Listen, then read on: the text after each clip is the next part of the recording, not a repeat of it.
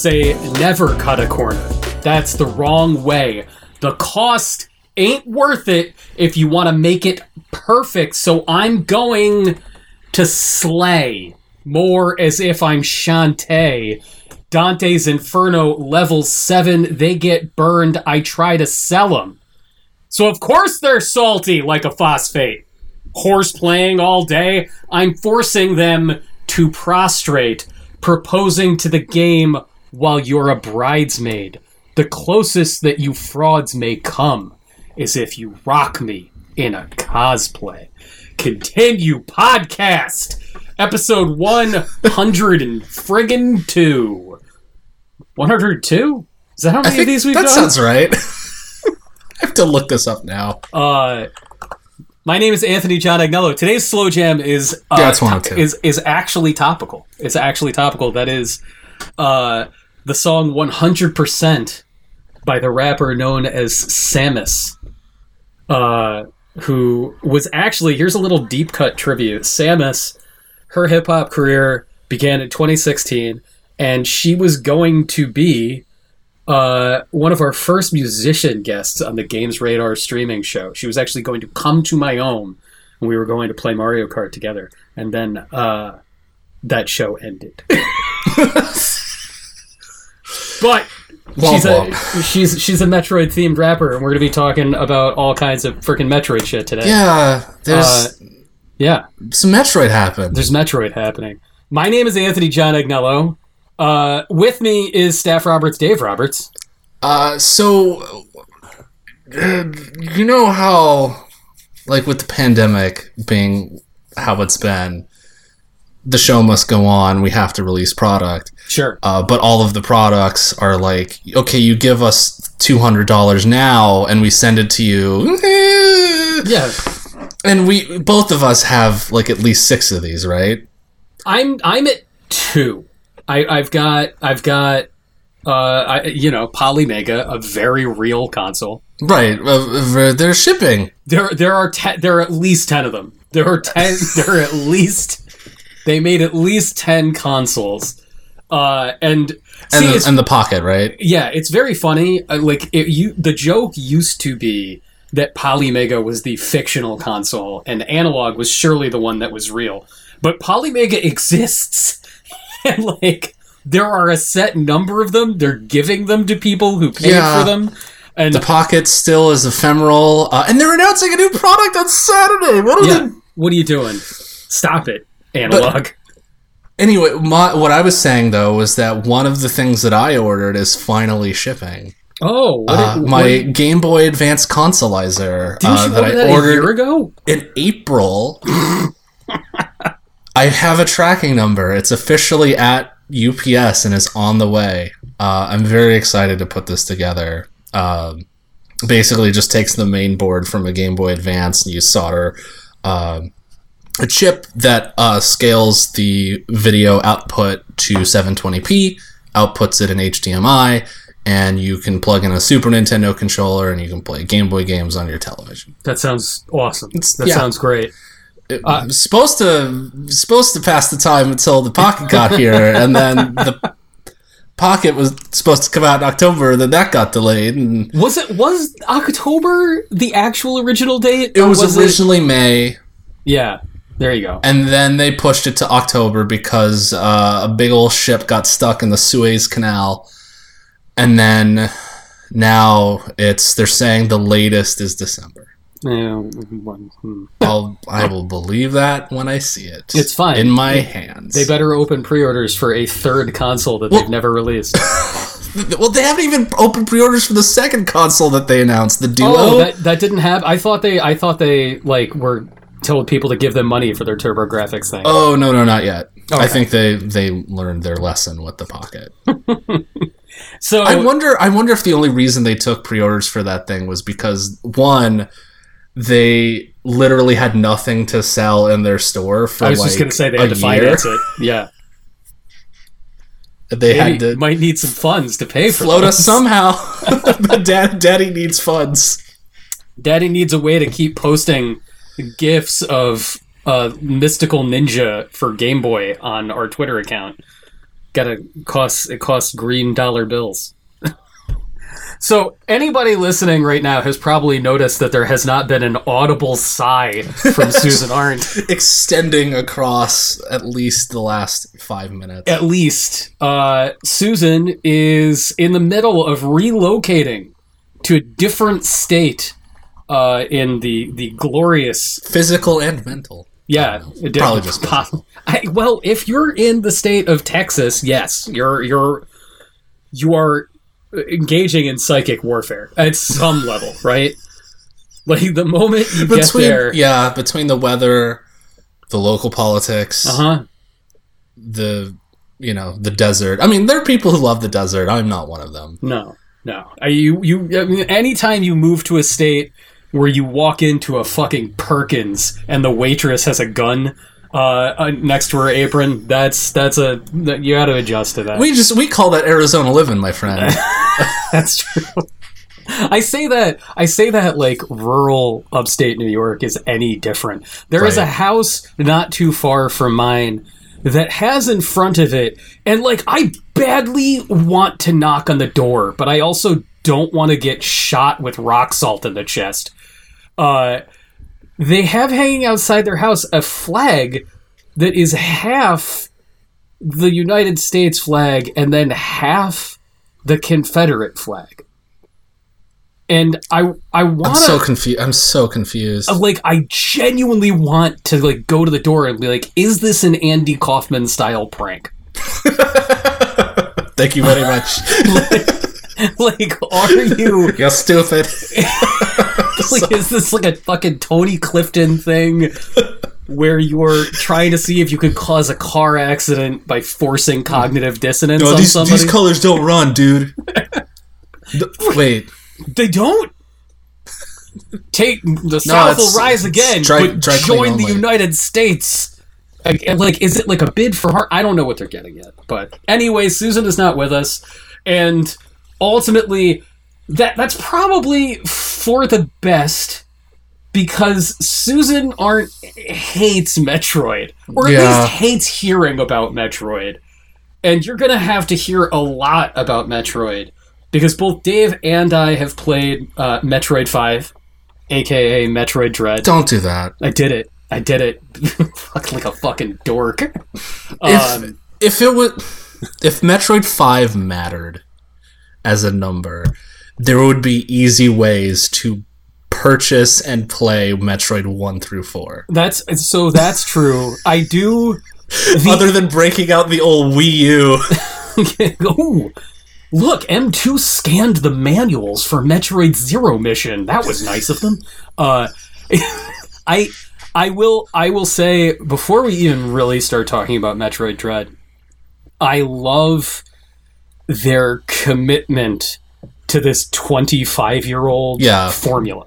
Like mm-hmm. su- starting with Super Metroid, like the formula is here is the you turn on the game, it will tell you that this is a numbered sequel. yeah, but even the, not nowhere on the the box official term. or Nowhere the on the instruction box. manual or nowhere, Nowhere. it says that it's numbered. Only And when yeah, you turn it on. and then you will get an intro that is like a, like a, a diary entry almost of text and and lightly animated still images. And in Super Metroid, it was Samus like telling you, be like, "Hey, some shit went down in a Game Boy game a few years ago." uh, and this was that what that was all about. And here's me shaking a hand with a guy. He doesn't seem to mind that I'm a tank person, and I give him a jellyfish in a cup. And then you, the game begins. The same You're just saying in- things that happen. yeah, the same thing. That's it. Samus lets you know what's up, and then the same thing happened in Fusion. I love like that. This is the way story is presented in this world coherently. I also love the way that Dread immediately flips that on its head. Mhm. Because the way that all of the other games start out is like you're in your ship, you land, you get out, and it's like, okay, you gotta explore. This one, no, you're at the bottom, you gotta get out. yes, Like, Which is shit has gone bad uh, in a way that, like, I really like it, it sets a mood like instantly. the the entire first so okay so metroid dread this is the first of the 2d metroid games that has been made really since 2004 there is samus returns which is by the same team mercury steam uh, It's fine. I want to go back and listen to because we had just started continue. Like we'd only made a Oh, few yeah. episodes when Samus Returns came out, and I want to go back to our conversation. I was not very hot on it at the time because, unlike the rest of the world, I have a very healthy skepticism of Mercury Steam and their works. uh, I don't know if anybody here. I know. that- Oh no, the, the, Mercury Steam has a long history of making games that like you you want to go like, oh, that's I see what you're doing. Right, You're not Right. not quite there. you're not quite there. You're, you're close. and like like uh, like this goes all the way with Clive Barker's Jericho kids. oh my wow. The, every time Mercury Steam goes out, there's something there that is pure and good, buried under a tide of incompetence. And I know that there are people listening that like are like Lords of Shadows really good. Be like, yeah, I love Shadow of the Colossus fan fiction too. That doesn't No, make you it good. you only like it because Hideo Kojima like was in a video that said I'm producing this game, even though he probably just put like signed his name to it. it was already like mostly done Yeah. when it became a Castlevania game in 2010. It was almost finished. I I all of their games up to Samus Returns and including Samus Returns are just wrong in some way. Like I will say, like, I think that Metroid Returns would at least be like pl- more fun to play sure. If it was on Switch because the the 3DS like circle pad ain't doing it any favors. So we'll we'll get to that because Metroid Dread was so good. And I, I got to I like I had played about three hours of Dread and I was like, Am I insane? Is this really that good? And I was overly harsh on Samus Returns. And so I just turned it off, went in my room, got the 3DS out, and started playing. Like a it. scientist, you put on your lab coat. Yeah, I put on my lab coat and I got out my whiteboard. There's a there's a scene, there's a whole episode of Parks and Recreation that is about Rob Lowe convincing everybody that works in the Pawnee, Indiana town hall to stop serving hamburgers and start making turkey burgers. And uh, Nick Offerman's character is like, "This is a crime against freedom. How dare you take away hamburgers?" And they decide to have a cooking contest where Rob Lowe makes this turkey burger recipe he's been working on for uh, like a decade, and they'll decide is the turkey burger better or is it just you know the cheap old hamburger? And like he slaves over this thing. He goes and gets gourmet spices and all of these little garnishes and everything, and he spends an entire day making it. And Nick Offerman goes off and gets like the cheap grade Z meat from like a strip mall and just like flips it on a grill and puts it on a bun with no adornment. And everybody during the taste test is like, "Oh, this turkey burger is amazing! Oh, the the the depth of flavor, the umami." And then they take one bite of the cheapo hamburger and are like, "Nope, nope, it's better. Never mind. Never mind." and Rob Lowe like finally acquiesces to trying the shitty hamburger, and he's just like, um, "Yeah, it's better. All right, it's better. That's better. Definite. This is the experience of playing Dread and Samus Returns back to back." I turned on Samus Returns, and within 30 seconds, I was like, "Nope, this is fucking horrible." and s- so, to, to why it is so horrible is like you're saying, like when Dread starts, it starts with such a fucking bang. The entire It goes hard. yeah, like t- talk about talk about that very first room. Like Samus has crashed. She is on this planet that she has been like tricked into coming to essentially. Uh, because the X parasite, the natural like the the Metroid's natural food source on the planet SR388 ran rampant in Metroid Fusion and infected her. And this is like a parasite that can mimic any living organism. And you think at the end of Fusion that Samus has wiped all of those out in addition to all the Metroids. No. But somebody sends her a note, Kevin Spacey from Seven style, and is like, "Ooh, here's one on this weird planet." And she's like, "Yeah, I gotta go check that out." And her her uh, robot dad, her robot dad, the commander, Adam, Right. who Her- sounds much different than I had in my head from Fusion. not how I thought he sounded in Fusion.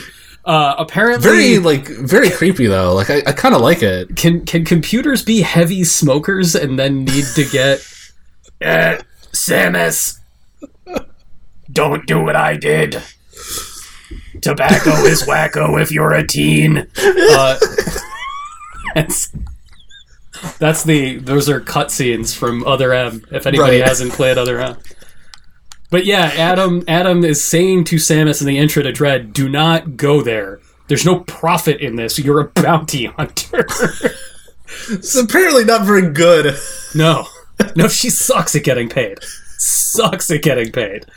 Uh, so yeah, what what happens when she when she crashes? So she gets down on this planet, but like yeah, so like she lands on the planet, and then it just cuts to black, and then it opens back up with her waking up in like a com- different suit of armor, hmm right? No, no, she's Or she's was in it the same? She's in that like the blue Yeah, sort of upgraded version of the fusion armor. but she's lost all of the powers that she got from fusion, hmm uh, and and she's just at the bottom of of the planet. And and knocked out. She has a flashback, like something attacked her. She doesn't know why. Uh, and the only direction that she has from Adam is like, you got to get back to your ship. hmm It's Yeah. all the way up here. She does, and like she immediately gets jacked by uh, Michael Keaton's Birdman. Like Yeah. immediately, a large, large Birdman. I love. I like again the the the fact that this game is so accessible to anyone. They're like, here's the setup. Yeah, don't worry about it. You have to. You're a space person who needs to get back to your spaceship and have fun. But the depth of sort of uh, love and affection for the series that's there if you have that familiarity is so cool. Mhm. Like we you, you never really see living bird people in the story of Metroid. Like what you see in the manual is that Samus was raised by a race of bird people who made her special armor and that's why you find like bird people statues holding weapons and upgrades and things that work with that armor. She's constantly exploring parts of their civilization that has been taken over. But now, at the very beginning of this game, you see one of these Chozo people like alive for the first time, and it's Mm-hmm. weirdly surprising.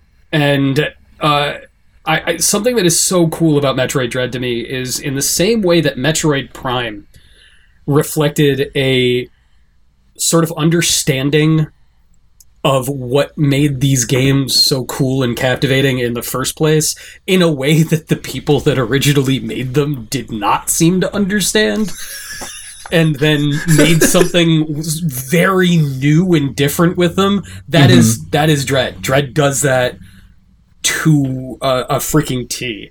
I so dave you beat it before i did. You blasted through it and uh, something that is very interesting is you sent me a text message and said, "I like this game, but Yeah, I like it's, it a lot. It's it's hard in a way that I do not come to Metroid for." Yes. And so I feel like we're gonna get to spoilers and spoiler stuff, and we'll we'll mention that because I know a bunch of people uh, in our audience are playing it and haven't beaten it. Why why do you say that in like a non spoilery way?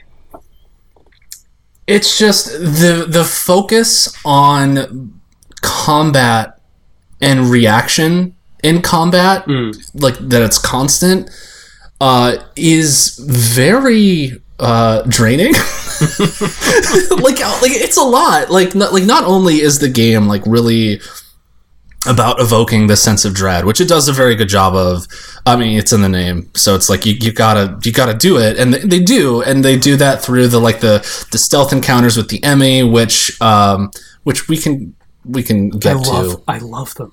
I love, them too. so much. and I and I I would not love them if they forced you to go back to the checkpoint or to the save point whenever you died. And I think that's the main reason why I was able to stick through it even when the game got really hard because there are like there are lots of boss fights in this game. A lot of mini boss fights, a lot of larger boss fights. Uh, and if you die rather than getting sent back to your save point, you just get to start the boss fight over again. And you're like right outside the room or something. It's like it's it's inconsequential. And the thing is, is that in Metroid Dread, you will die so much more in this game than I think I've ever died in like all of the other Metroid games combined. Hmm. It and a lot of that just has to do with the fact that like it's not a game about like okay so here's the big boss a- enemy alien guy. Here's his big red spot. He has a couple of attacks. You dodge you shoot him with missiles and then he just dies. And it's like it's it's tricky it's hard. Uh it, it can be hard but it's never like it, it never feels like it's not like a like a like a ninja gaiden game right like it's Right. not like it's not it's never trying to be that game It's not like it's, It's- not Sekiro or anything Right. like that, where, where Yeah. it's just like, oh, did you just commit forty five minutes of your life to trying to get to a boss, and then w- the the one main boss that you Yeah, finally the- get the- to phases or Yeah, oh, the, the the one frame that you have to counter his attack before his instant kill move hits. Oh no, no, No. It the, those games were never like that. yeah. Dread kind of is. See now that it's it's so that is so fucking interesting to me because I part of the reason that I hate Samus Returns and uh, why I had like the hamburger moment of being like this is better this is this is so much better is that Samus Returns is where they sort of introduced this emphasis on combat and yeah, count- the counter, mech- moves Yeah, specifically. so in Samus Returns and in Dread, enemies will like flash and rush you after they flash. And you are supposed to press a button that allows you to sort of like bat them away and leave them open to an instant kill. And the thing is, is in Samus Returns, and this is every other game Mercury Steam has ever made, it's very rigid and halting. First of all, every enemy in Samus Returns does it, not some of them. Which, I, I, like the fact that I encountered enemies in Dread that were just like animals hanging out and weren't going to like automatically be aggressive. Like, oh, you mm-hmm. learned your lesson. Automatic improvement.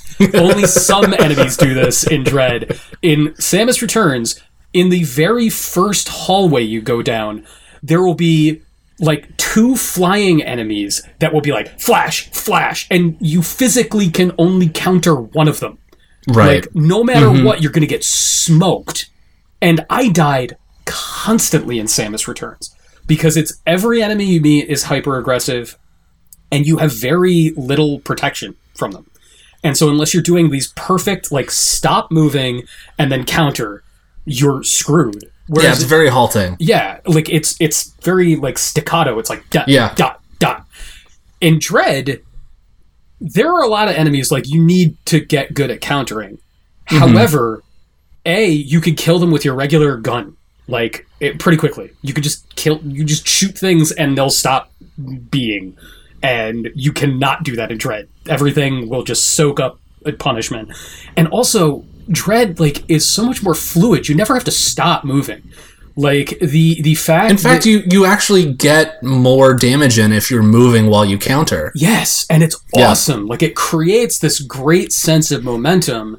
And I found myself doing in Dread what I used to do in Super Metroid and Fusion, which is just like I'm just gonna get through the room. You Like, just go, yeah. if I don't have to engage, I'm not going to. and it's not necessarily the like the moment to moment enemies that I really have a problem with. Right. Because again, like once you get in that like that you understand what it's trying to do, you get into a flow state. And then eventually, like once you get like the screw attack, Oh, you're unstoppable. you're just you're just blowing through shit and like that's when like you, you, like and they really do nail that feeling of like mopping up collectibles as just this like uh what used to be like a really um halting labyrinth of like okay i have to go to this elevator to get to this part and just no inconsequential you can get anywhere Yeah. um and it's Which is really Like, cool. You, It's you the- feel you it's- feel so powerful by the end of this Mhm. game. You feel insanely powerful, and like it, it's weird in the in the old games. You would get to that level of empowerment, and you didn't have to keep using any of the stuff that you used to survive before.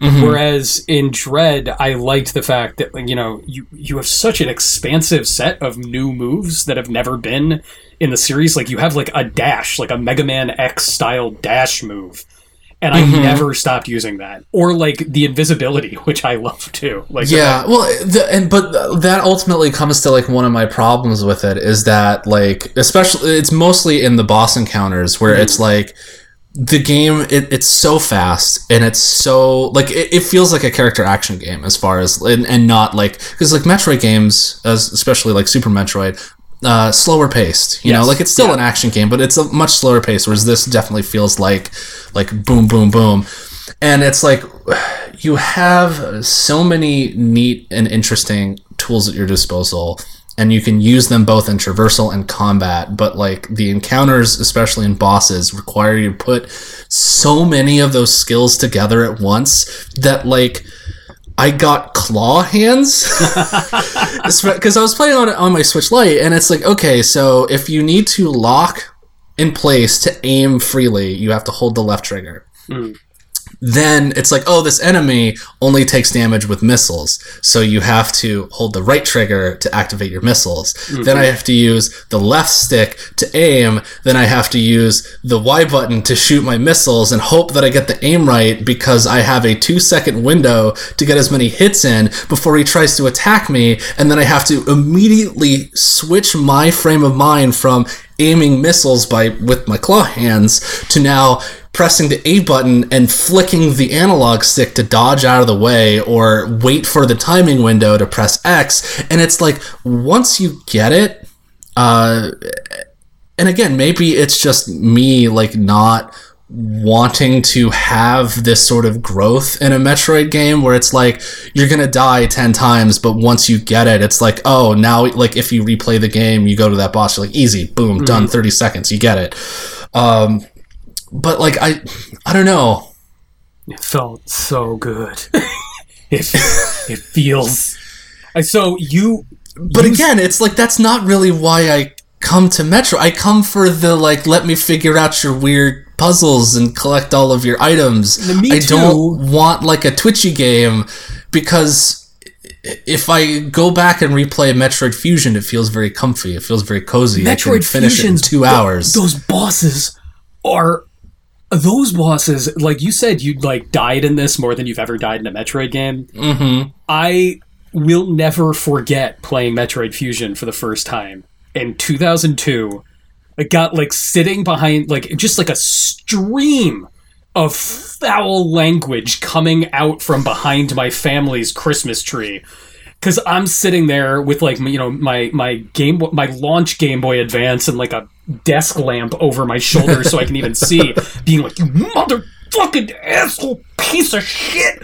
Because the bosses in Fusion are so relentlessly punishing that it took Yeah, that me gravity one's kind of a. so there there are three. There's a spider that you get.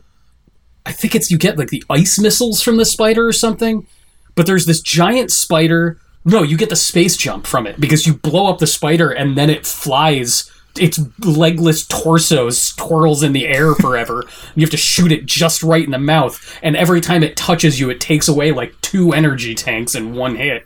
That one, there's a giant like for some reason the computer that comes alive and falls in love with people in electric dreams is a boss in metroid fusion and there's also a tank there's like a sentient tank and you have to fight it twice and you fight it once and like it looks like a tank and then the next time there's a giant brain inside of it and you have to shoot the brain and those bosses i i died over and over and over again fighting them back in the day. And it was even worse in Metroid Prime 1 and 2. Like, why I loved the boss fights in Dread so much, and full disclosure, and Dave, you you said this when we were talking about it. I was like, I don't get it. Because up until really the final boss of the game, I just wasn't like I died like once per boss fight. And it was like, all right, I got the pattern now. And like you you when- returned this game I, it happened, somehow. it happened again, and then it it took me seven tries to do the final boss. That's it, seven tries, and the time that I finally did it, I was actually talking to three friends on the phone. And it was like our old school streaming days where I needed to just like have like a little bit of distraction and then I could nail it. But otherwise, yeah, like every other boss, I died a couple of times uh, at the most and I just didn't have that problem with this. And the boss fights are once you've learned the pattern or mm-hmm. what you have like because they're like the thing that I really like about this is it almost reminds me of the original Contra in terms of or, or like classic Mega Man where it's there are like behaviors that the bosses have rather than a pattern where you have to do this at this exact time, this at this mm-hmm. exact time. Like Metroid Dread does a thing where the boss has certain behaviors, they have tells for those behaviors, and once you recognize the tells, you can react accordingly. And uh, like it's not like a, a Metro uh, Contra Three where it's like you need to be in this exact spot shooting at this exact position, otherwise you'll never get through the boss fight. It's not that kind of memorization.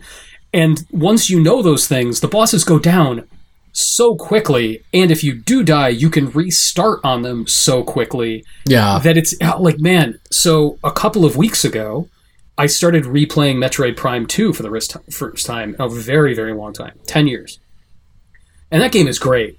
You know, it's it's really funny. I, I feel like.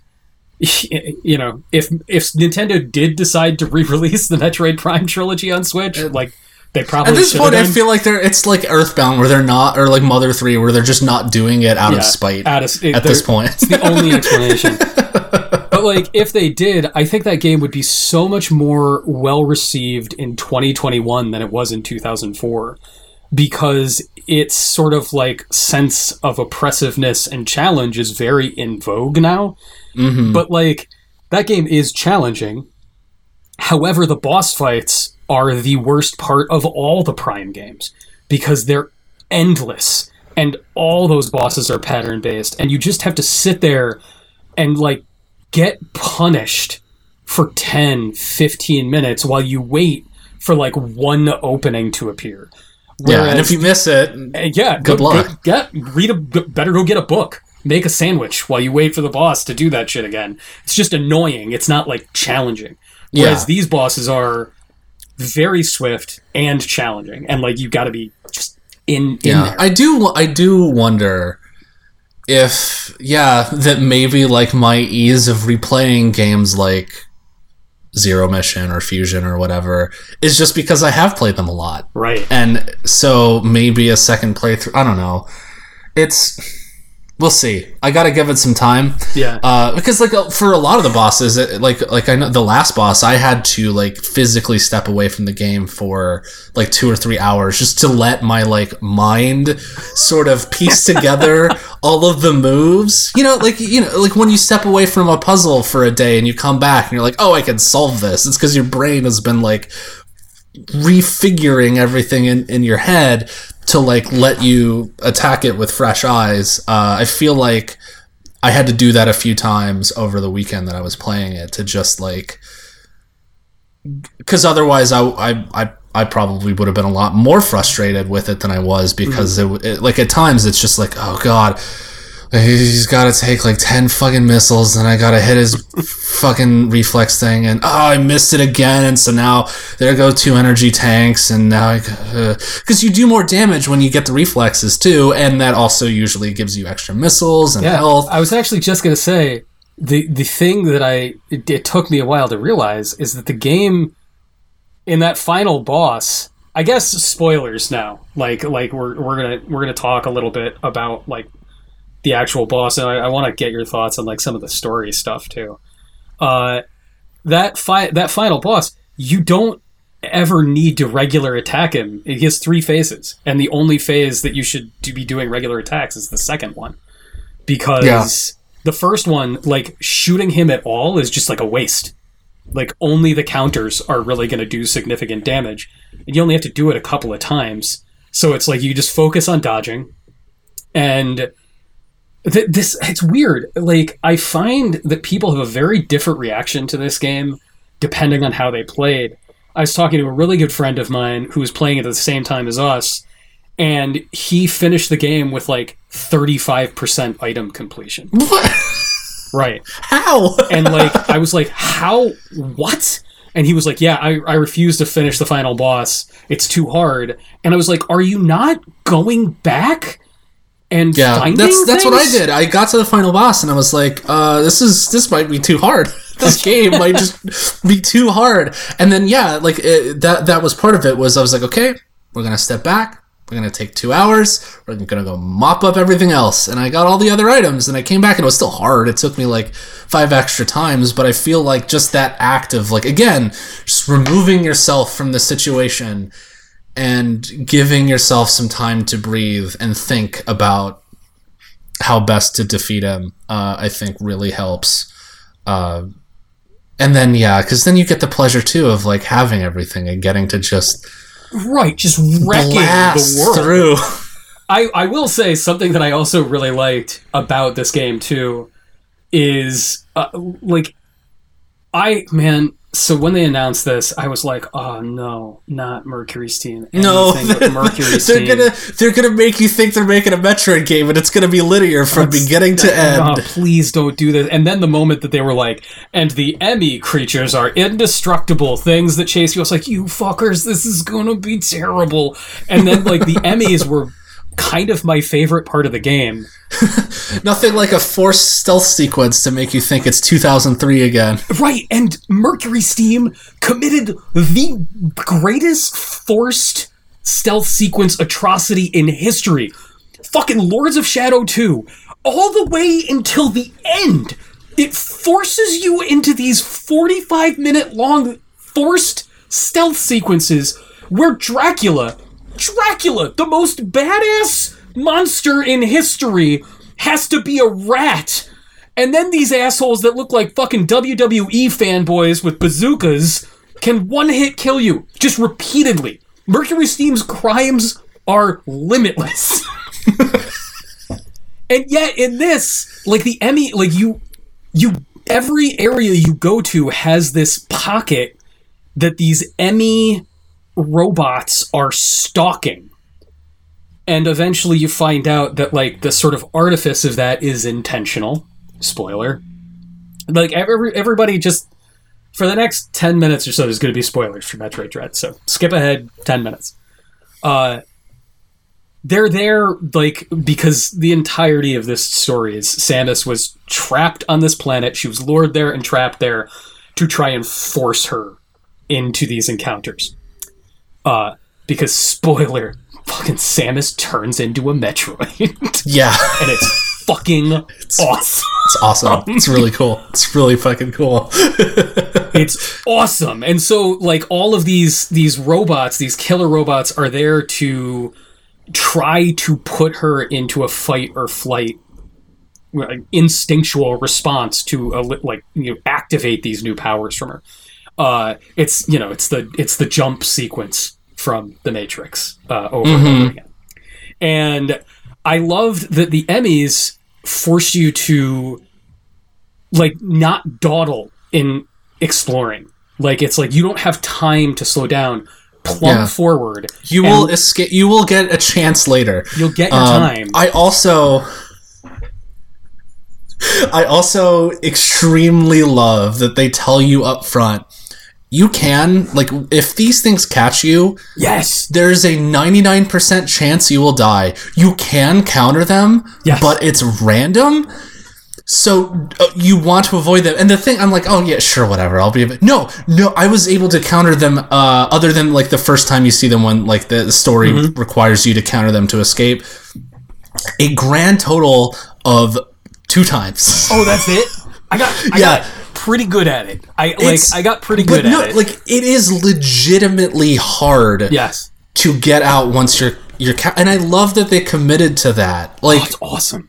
because again, like it- there are stakes. Mm-hmm. Now it's not just like oh, there's there's this thing that I have to avoid and I can just get out like fucking whatever. Like no, like like my approach was usually just to like book it through an area, but like there you have the ability to um to go invisible eventually. You have all of these other abilities available that allow you to evade capture. Uh, and again, getting captured, like yeah, it's annoying and it sucks, but like again, it's not. It doesn't deposit you at the last spot you saved. It just puts you right back outside the room. so smartly paced. So like the the fact that it really considers where these checkpoints should go.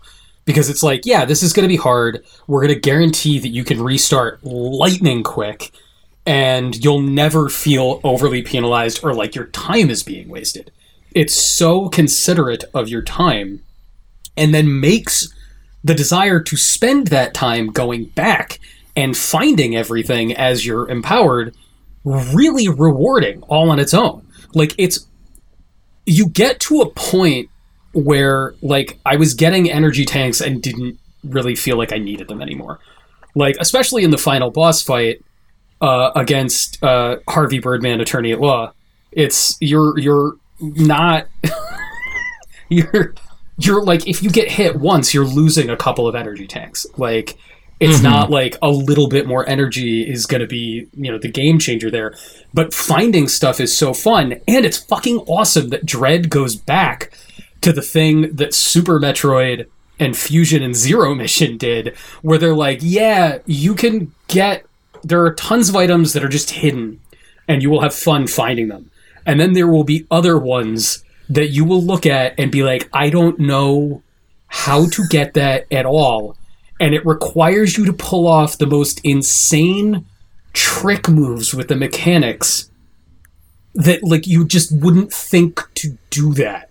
Like at the end of the game you're finding items that are like cornered in a ceiling hidden by one block that can only be destroyed by your speed boost and you're like But there's, no, to- way to get up there with the speed boost.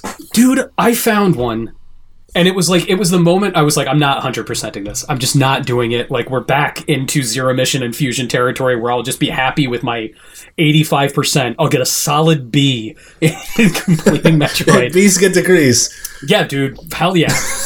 And like it was there's a, like a vertical cave in one of the early uh, parts of the map god i love this map i love this map I love the trains, like the trams that go between them.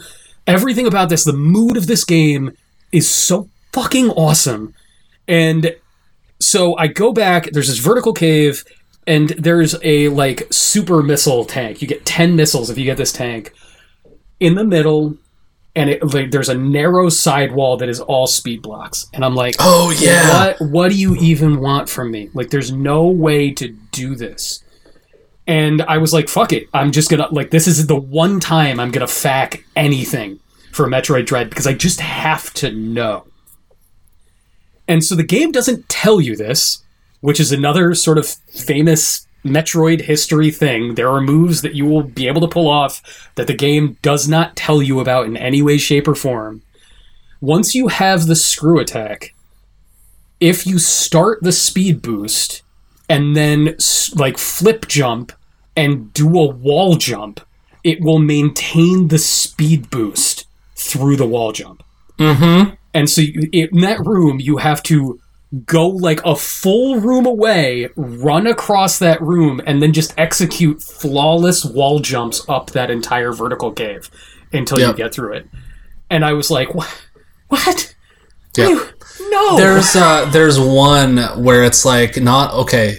It gives you such a small window to run, and then you run. You have to save it, go down to the next thing, drop through some blocks that you have to shoot, and then right as your power your your shine spark's about to disappear, you have to shine spark into a uh, an incline, which will then cause you to start speed boosting again.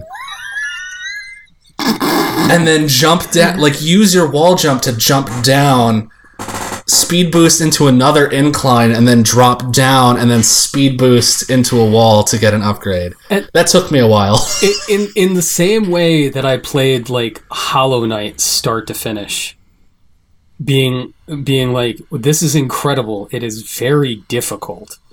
There is no part of Metroid Dread, whether it's storytelling, whether it's you know encounters and combat, or these sort of ways that you learn to use momentum. Uh, I all of it feels so fair and earned. Everything feels so Yeah. fair and like so yeah that, that's the thing like it is hard and like your you know your ability to enjoy difficult games like it, that's that's you know that's a taste thing that's like that's whether or not you want that out of a game like that's that's up to you but like it it never once even when i was like you motherfucker never once was i like cursing it because it was doing something that I felt was yeah like that was unearned or unfair. Yeah. It, it it was always like I just I can't get my hands to do the thing that I know that my brain needs to do to make this happen. Uh, and then you know, ten deaths later, you eventually get there. At least for me, unless you're Anthony and you just like fuck like the fucking wizard So, from no, that that's- Fred that- Savage movie. dude that's so the last episode we recorded where we were trying to diagnose my my internal psychological video game maladies and we're like either my life has gotten stressful in a way where i just need to play ubisoft games or returnal broke me. And i genuinely think now now i think it, it i think i think something's changed dave i think I think there's like they're fucking Tobey Maguire looking at his sticky hairy hands in a Sam Raimi movie, and then he's a spider person. I think that's where I'm at because You're gonna be a Souls guy now. Is that I don't that I don't know what is that what you need? look. This is an exciting period of experimentation for me. but like the, the the fact that like the most deeply pleasurable, exciting game experiences I've had this year were beating a Ghosts 'n Goblins game, tearing through Returnal like it was nothing. Like Oh, not just not just, and it like that game's not just like a hard game. That's a roguelike, sir. right and like i and everybody like can just go see on well, we documented the last time i did this just no deathing the entire first act of the game and not no it's not like I, I i i that something happened. This is just how i play. And by the way i played 95% of metroid dread handheld. I wasn't doing this with like a pro controller on my tv That's right. You you got your fancy that's my my schmo- I got my I got my uh my my wild Nintendo loves money boondoggle. All right, yo, My mine was the fifty dollar N sixty four controller that they just dropped. Yeah, I'm not buying that expansion pack though. Fuck no, that. fuck that, dude. Forty dollars for the family. You Oh motherfuckers. Douchebags. Uh, so before we match like wrap up the dread thing, the story stuff very quickly. If you had told me prior to this game's release that Mercury Steam and Yoshi Sakamoto decided to make Samus literally into a Metroid, I would have been like, fuck Nintendo. and put my Switch in the garbage. But But Like, it's no, so like- cool and earned. Well- like, oh, oh, like it's so well earned. well, and just tonally, it it's interesting because like you think about that era of Nintendo mm-hmm. and how it was very much trying to be this like. Oh, we're gonna have a Nintendo concert and Evanescence is headlining, and like, like, oh, we're gonna get Stuff Magazine to host Nintendo events uh, where you could play Me- Metroid Prime. Uh, look, the GameCube, it's for adults. Like, the, just the weird sort of like, and like the rest of the industry was going through that too. Like Prince of Persia, Warrior Within, where it's like, dude, you get to listen to Godsmack while the prince has like tribal tattoos and everything's like dark and red. I was just gonna Like, say, everything's very moody. Peak Soul Patch era. Peak Soul Patch yeah, era. but this game, because like the story of Dread, like uh, this was a game that was supposed to come out on the DS. Mhm. Like, like the, there were reports back in the early 2000s of a game called Metroid Dread that was supposed to come out like 20 years ago. Dude, dude forget not e- not well longer than that. Not- or not as not that long. Like 15 years ago, something like that. It wasn't and rumors. Nintendo It wasn't rumors. It was on their list of E3 Oh, 2005 right. games. It was go- like Nintendo was like at E E3 2005, Metroid Dread. and then it just got put on a shelf. Yep. And then like now you play it and it's like, "Oh, this like like you could see this game in 2005 really leaning into the like edge lordiness Yes. of like Samus Yes. becoming a Metroid and you know like oh it's all done because it is it's it's tonally like all of the Metroid games are like creepy and and like that. Nintendo Nintendo makes it what if Nintendo made an HR Giger game?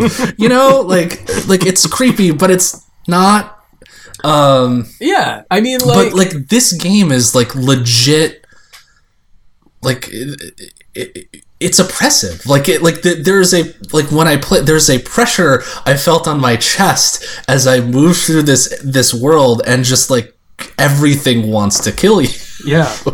Everything wants to kill you and yet none of it none of it feels dishonest yeah or corny. And that that really surprised me. Having played through all of the Lords of Shadow games, I am uh, uh, Mercury Steam making uh, something that didn't feel corny uh, seemed very improbable to me. And well i think i think you know like the there's always the the story of there's that story of how like retro studios before nintendo came along was like a frat house basically there was Right. like just a bunch of dudes slacking off and like fucking around with like playboy magazines and then you know uh like was it yoshio what's his name so Saka- it was uh, it was Sakamoto wasn't the one who stepped in with retro. It was Tanabe. Okay Uh, but like them yeah. co- like him and like other nintendo suits coming like you gotta Get your shit we have together. to fix this and i like like part of me thinks that like that that happened with mercury steam too Yeah. because like you could see like samus returns wasn't perfect but the the the the, something was getting honed there. Yes. it was definitely a better game than like the Castlevania, eight, the the Mirror of Fate game that they made. Markedly. Uh, yeah. and then yeah, this is them like okay, they're like Nintendo came in and whipped these people into shape So or something. I don't know. I didn't know this until today, but prior to recording, I was like, I'm gonna go and like read up on the Samus Returns era, like press junkets and interviews with Yoshio Sakamoto and see like what they were saying at the time. And I like I want to know a little bit more about Mercury Steam. And so the way Mercury Steam they like got involved was Sakamoto wanted to make a new Metroid after Other M, and even Sakamoto, like if you read these interviews, they're interested. He's very circumspect. He's like, yeah, Other M was an, an experiment that didn't quite go like I wanted it to. And I'm like, dude, you got Team Ninja hard, son. Yeah, I'm real sorry. bad. Uh, Sometimes it's what you want. Sometimes it's he's not the one who directed those cutscenes, kids. the people that made Rachel and Ninja Gaiden and Dead or Alive Extreme Beach Volleyball 3. Uh, They're the ones who directed those. Uh, so he he said, yeah, like I was shown a copy of Mirror of Fate, that Lords of Shadow 3DS game, and he said it was rough, but you could see, you know, people with the potential for this type of game. And at the exact same time, Mercury Steam had developed internally a like prototype pitch for a remake of Fusion for the 3DS. Yeah. And so they showed their like he went to Spain and checked out their their Fusion prototype and he said, you know, this is interesting and all, but I think what I want to do is do what we did for Zero Mission and you know Metroid 2 is the one that you know I did the new thing with Other M now I want to go back and revisit one of the old ones. So that's how they ended up doing Samus Returns and then w- like while Samus Returns was wrapping up Sakamoto was like, "All right, well what I want to do with Dread is possible now."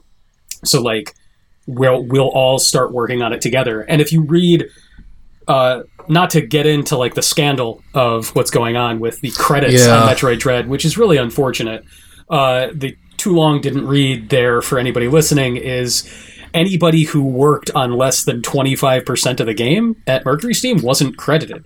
So people that were there for a year out of a four year development aren't in the credits, and that that is really shitty. and like you can see like and they're like yeah i see my work in trailers and gameplay yeah, it's a bummer. it's fucked up It's really a bummer. That said, looking at the credits for Dread and looking at the credits for uh, Samus Returns, a lot more of Nintendo staff uh, worked on Dread than Interesting. worked on Samus Returns, which is very interesting. Um, you know, that's not to again, that's not to take any credit away from the studio or the the people that did work on it, but I I think it's pretty telling that this was the work of somebody a little bit different. Man, I man, it's so good. Also, what happened to my brain, Dave? yeah How did I? What happened? Used to be I could only just beat Magic Sword. That was it. now, fucking. Uh, very quickly, the OLED's real nice. Uh, I'll, Yeah. I'll throw that out there. Um, dude, I didn't realize this. I didn't put two and two together in my head that the like desirability of video game hardware and software like fueled by the pandemic would result in GameStop actually not offering you garbage money for things anymore. oh no yeah like the the trade credits especially like the the trade credit situation especially with like promo stuff is Yeah. a lot I got I so the only reason I got into OLED was I brought in my launch switch and was like, take this. They gave me two hundred and sixty dollars for it. Which Damn. is yeah. Uh like they gave me two hundred and sixty dollars. So that and a huge stack of like PS4 trash, uh and by PS4 trash I just mean the complete works of Naughty Dog. I just took all of my Naughty Oh. Dog. Here, i thought you were gonna go the other direction and be like so here's galgun here's galgun 2 here's... I'm not getting rid of those. Are you kidding me? You gotta, you gotta keep on. You gotta those are gonna pay for Lyra's college come on. Uh, yeah, but like I got I got rid of like the launch version of Death Stranding, um, all of my PS4 Naughty Dog games, uh, Mortal Kombat XL, and like it covered an OLED Dread, the two Dread amiibo, which are awesome. Uh, a copy of Cruis'n Blast.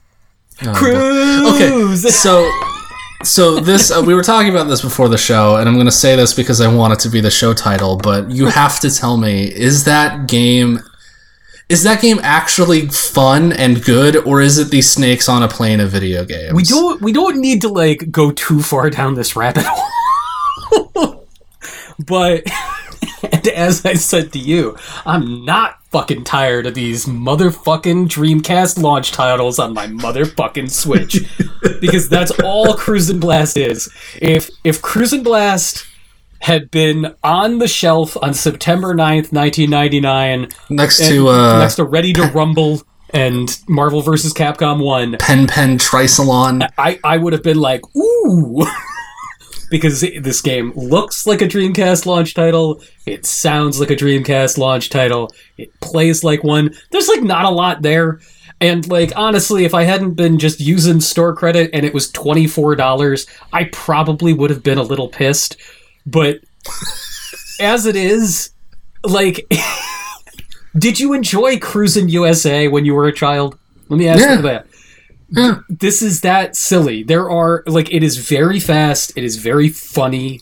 Yeah, I've Uh, seen some some videos on Twitter. It looks real dumb. It's so dumb. Like the jumps, you will go off a cliff and descend through the air for like a full five or six seconds. And when you count out like one, two, three, this is all like a Corvette fall in free fall.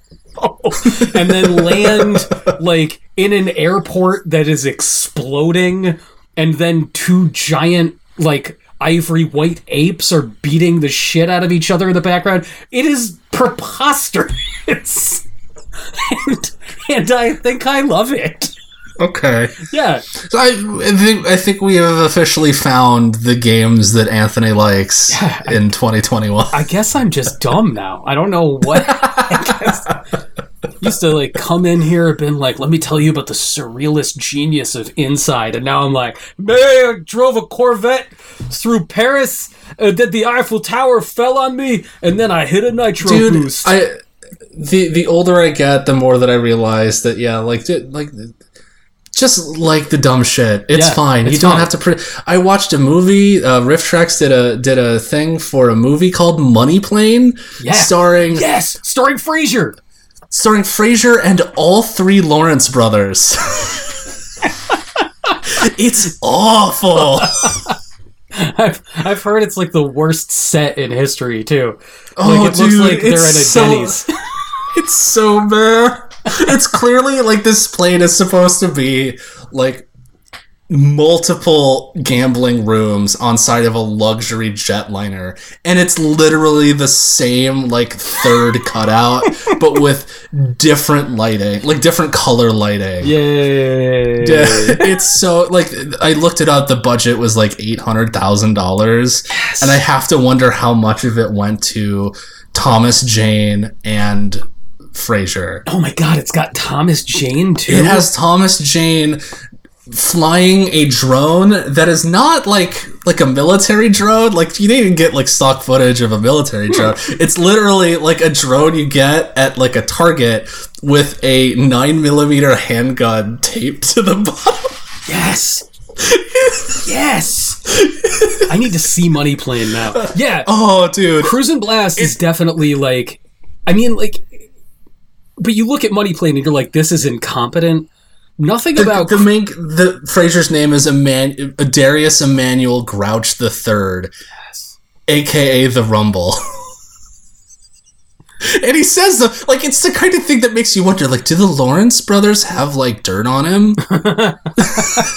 well, I've heard I've heard one quote from that movie and it's Kelsey Grammer going, "You want to see a guy fuck a crocodile?"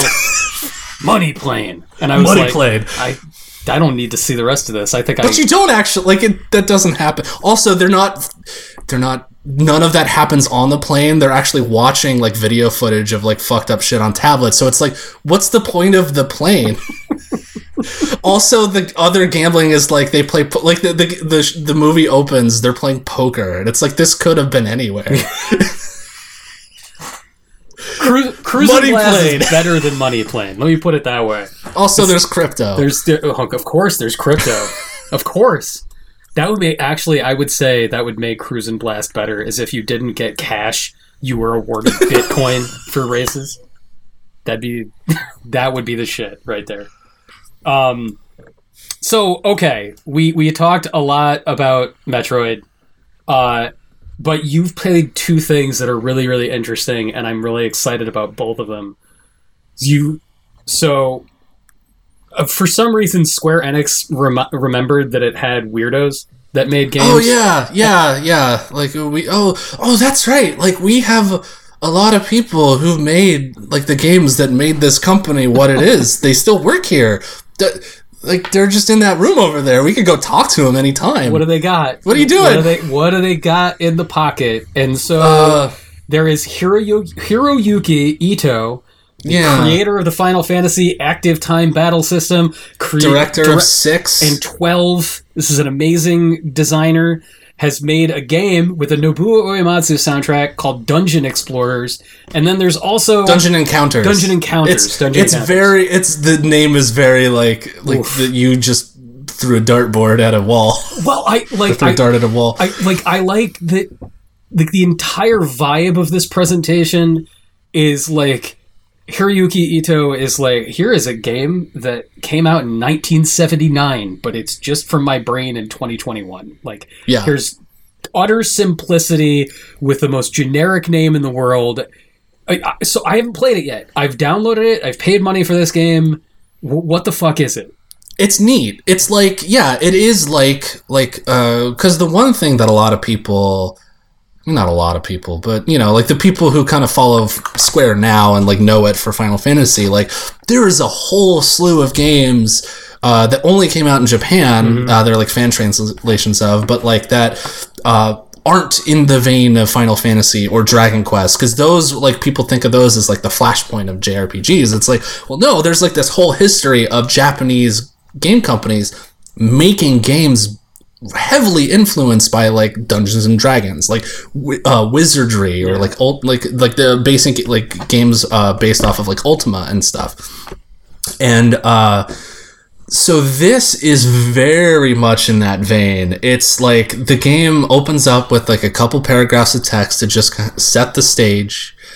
And you start out the first floor, it's just a grid and there are some numbers on the grid and when you walk over the numbers there are things that they do like they, each number represents an event. Uh, and you start out by picking from four party members from a list of just random adventurers uh, very much in the vein of like those old style like yeah like those like D like D and D style RPG games. Are you locked into them? Do you like? Do you have to commit? No, you can you can swap them out. Uh, there's a uh, so like I'm only an hour in and I'm like maybe four floors deep. So like I haven't found like a warp point or anything to get back to this spot. But like this, you can't. It it seems like there are heroes that you will encounter throughout the dungeon Sure. that you can swap in and out. Also like you can leave party members on floors and like come back and get them later because like when you look at the list of party members it tells you what floor they're on and if they're on the same floor as you you can recruit them within like Huh. if you find the like recruiting spot Why do you? yeah like why? Why would you want to leave somebody behind? to make room for another person make- in your okay. party All right. All right. yeah uh, because th- there, there's like several dozen in this list, but you only have access to maybe like 10 of them at the start. It's probably the worst game for a trailer in history because Oh, yeah. It's literally like grids. Yeah, It's squares. it's like a nondescript numbers. fantasy character model walking on a Scrabble board. Yeah. And yeah, like I don't even know what's happening. I just heard. but it yeah so so you walk along the grid and then what you find is that as you're walking along the grid like uh, the the numbers start counting it's like boop it's like you're like five steps away like five squares away from a new ability point. and you walk boop boop boop and then you get the ability point you're like okay well i don't have any ability. abilities what i use these for and then you step on a number event you hit the button and it tells you oh we've granted you the ability to see where enemies are located on the grid and it takes three ability points. You go into your ability menu, and you, you can use the ability points that you've just earned to activate it. So now, instead of just white numbers on the grid, there are now black numbers on the grid, which represent enemies. And um, the way that battles work out is, yeah, it's you know because it's the guy who made ATB. It's an ATB system and you have two different types of attacks and two different types of defense. There's physical and magic, and each uh, attack and defense type has a different number associated with it. And then along with that, there's hit points.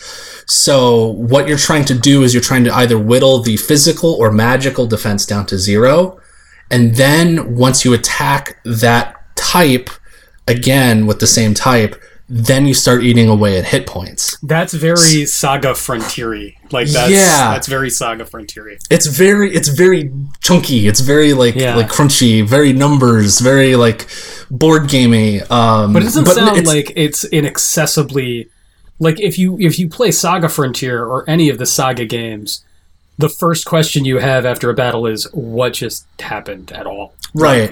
And like no the the game does introduce you to you the basics but there are also like with certain attacks they're just stat icons. I have no idea what they mean.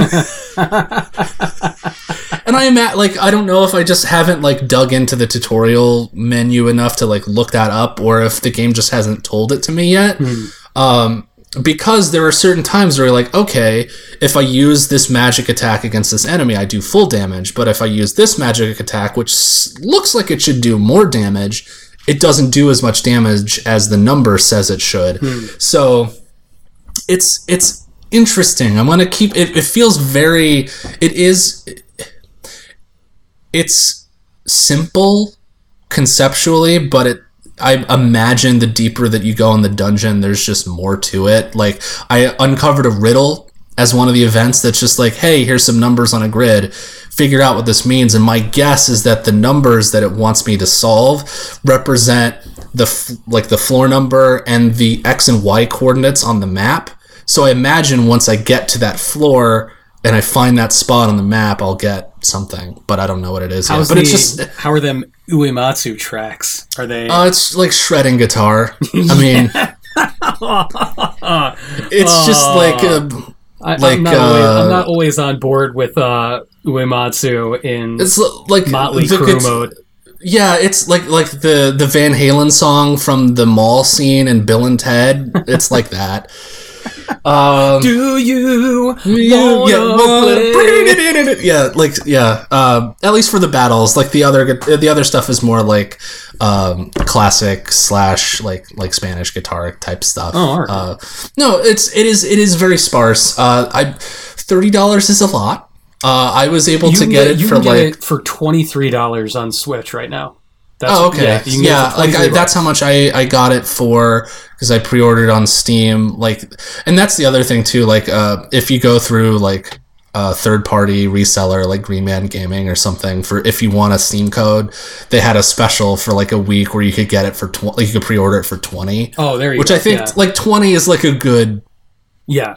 Yeah. I mean, like, uh, and I think again, like, like with ActRaiser, Square knows that it can charge ten dollars more for these games than they should. sure. Because I think ActRaiser again, like, much better to sw- much better game to swallow at twenty versus thirty. I think this is the same kind of thing. I will also say that ActRaiser is I, I I like sort of stalled out because Metroid came out.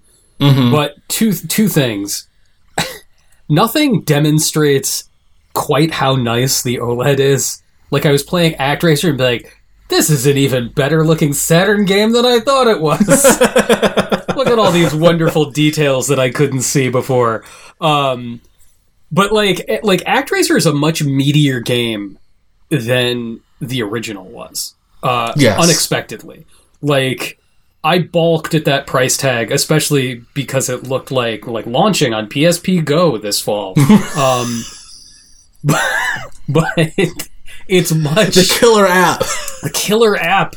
Get this and Twisted Metal Rebirth. Uh, it's like much better than that. Like there's there's a ton. Like I've got ten hours in that game, and I'm not even close to the end at this point. So there's Yeah. there's plenty there. And it sounds And I like think that the- dungeon dungeon encounters is- encounters, and I think there's going to be plenty here too. yeah, Uh, it just like it, it does feel like a game that you know just didn't cost a lot of money to make, which is Right. fine. Like honestly, and like uh, I mentioned this to you before, I also played the demo of that uh, Yoko Taro card Voi- game, voice, of, cards or something. Voice of Cards colon the the Dragon the, the Yoko Isle Taro nonsense. sings. Yeah, uh, and yeah, it's like Yoko Taro writing and directing, and the I forget the guy's name, but the guy who did the music for Keiji Nier. Okabe. Yep. Yeah. Yep. It's the whole crew, and they're making a game where everything is cards. It's like, what if you made a JRPG like Final Fantasy, but instead of pixel grids, it's like you have a little pawn and you move down, and the card flips over to show you what the path is, and you move down, and it like flips over more cards. All the dialogue is presented in cards. The combat is like your, it's typical JRPG turn based combat, but all of your abilities are on cards. Um, it's really neat and it's like it's very clear that again like i don't it, it looks like a game that did not cost a lot to make Yeah. but it's one of those things where it's like it, it, it feels like the kinds of games that square used to make in the ps1 era where it was just like oh just What do you got?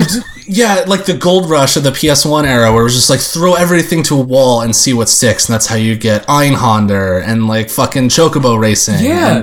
Yeah, and, and it's like you know, not everything works. Everything's just kind of weird and maybe doesn't feel quite right, but it's interesting and it's like people at least they're just trying something. And I will take this version of Square Enix any day over the Quiet Man. over Disney's, Marvel's, Viacom's, The Avengers. I mean, I don't even I don't even count their like Western division because Yeah, they're Western. They're just doing whatever. That's just I just mean like yeah, Eidos is not Square Enix.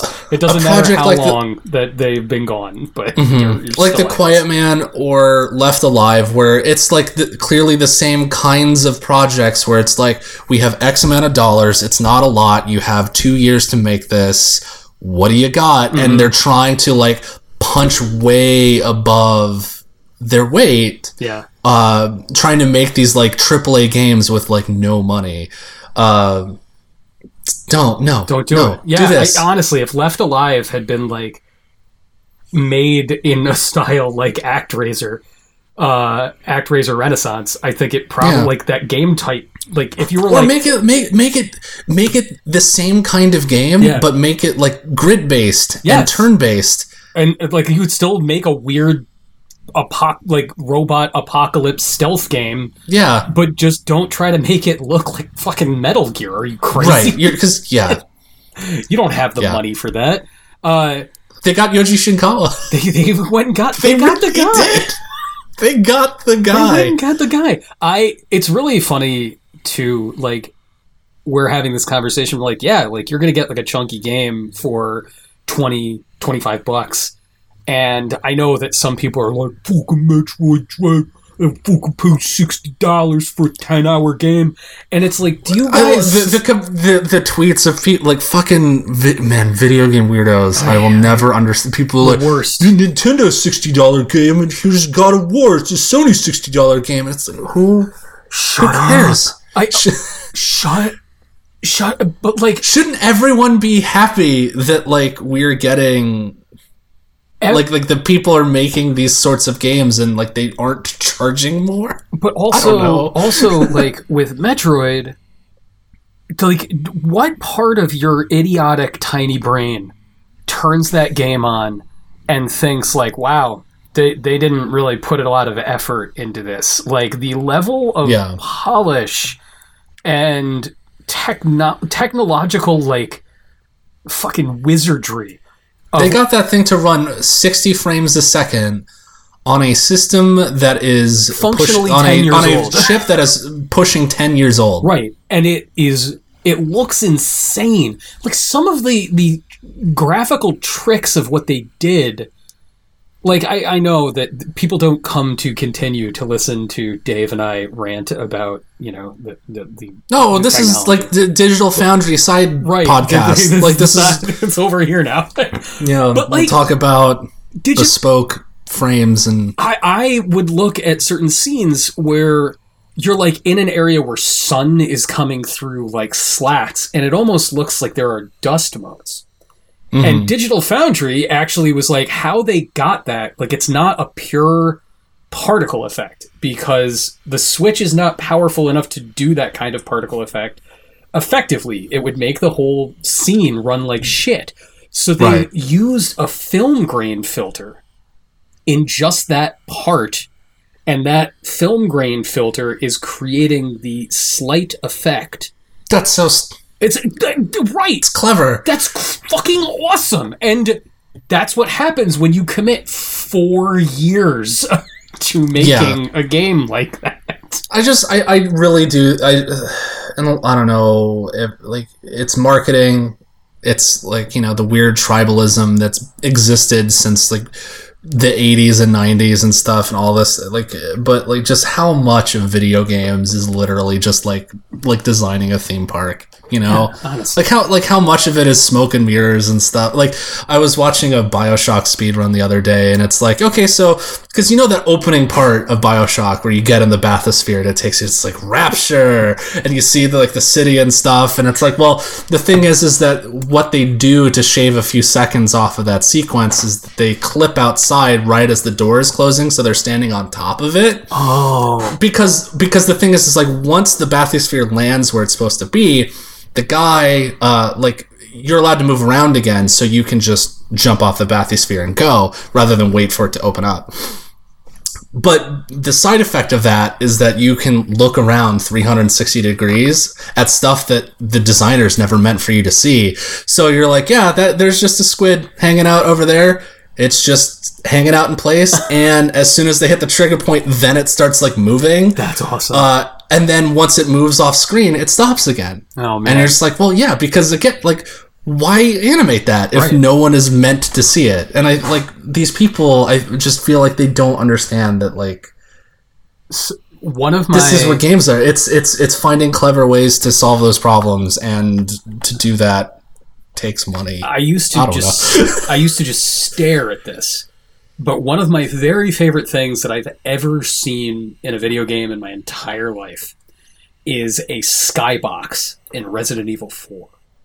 And so when you get to the castle sequence in Resident Evil mm-hmm. 4, there's a portion like once you've been inside for a little while and you're dealing with like the monks and the different, you know, like monk enemy types in that, you get to a place where there is a window to the outside and it gives you the effect that all of this sort of you know atmosphere in resident evil 4 does. It's like this murky gray sky. And it's, it's there's no reason to stop in this hallway or to look out the window. If you choose to though you can look out the window and it's like finding an edward gorey ink drawing in the middle of this like high-end gamecube action game because there is no detail to the skybox. There's zero detail. It's just like shades of gray Mhm. and then scribbles of black at the bottom where there is supposed to be the impression of a tree line. And I like admittedly when Resident Evil 4 came out I smoked a lot of weed. Uh, so I stopped and was like, "Whoa. Look at that. They made it seem like there's a sky, but there's no sky." and that's incredible. Like that's like a, like a perfectly economical creation of art. Um, you don't need the Rick McCollum. There's so much detail in every frame. Um, yeah, video games are amazing. Is the short and long of it, uh, which is not what I was saying on the last episode of this show. Uh, the last episode of the show, we were trying to figure out why I'm broken, and because apparently I'm just a masochist now, and it's Yeah. it's Ghosts 'n Goblins and Returnal and Metroid Dread boss fights. You're gonna play. You're gonna play Darkest Dungeon now, aren't you? I'm just gonna, gonna go play Cuphead and be like, I, I didn't. I, You're gonna, why did everyone think this is so I hard? just no death Cuphead. it's weird. Uh, Dave, who who caused this? Who's responsible? The responsible parties are our Patreon backers. Patreon.com slash continue podcast. Uh, we appreciate any and all support that you give us. It pays the bills, keeps the lights on, uh, and allows us to talk about Cruise. cruise. God. It's the best. Yeah, how about that tr- the tr- trail uh, Trials Fusion song? Oh my god! Welcome to the future. It goes on for six minutes.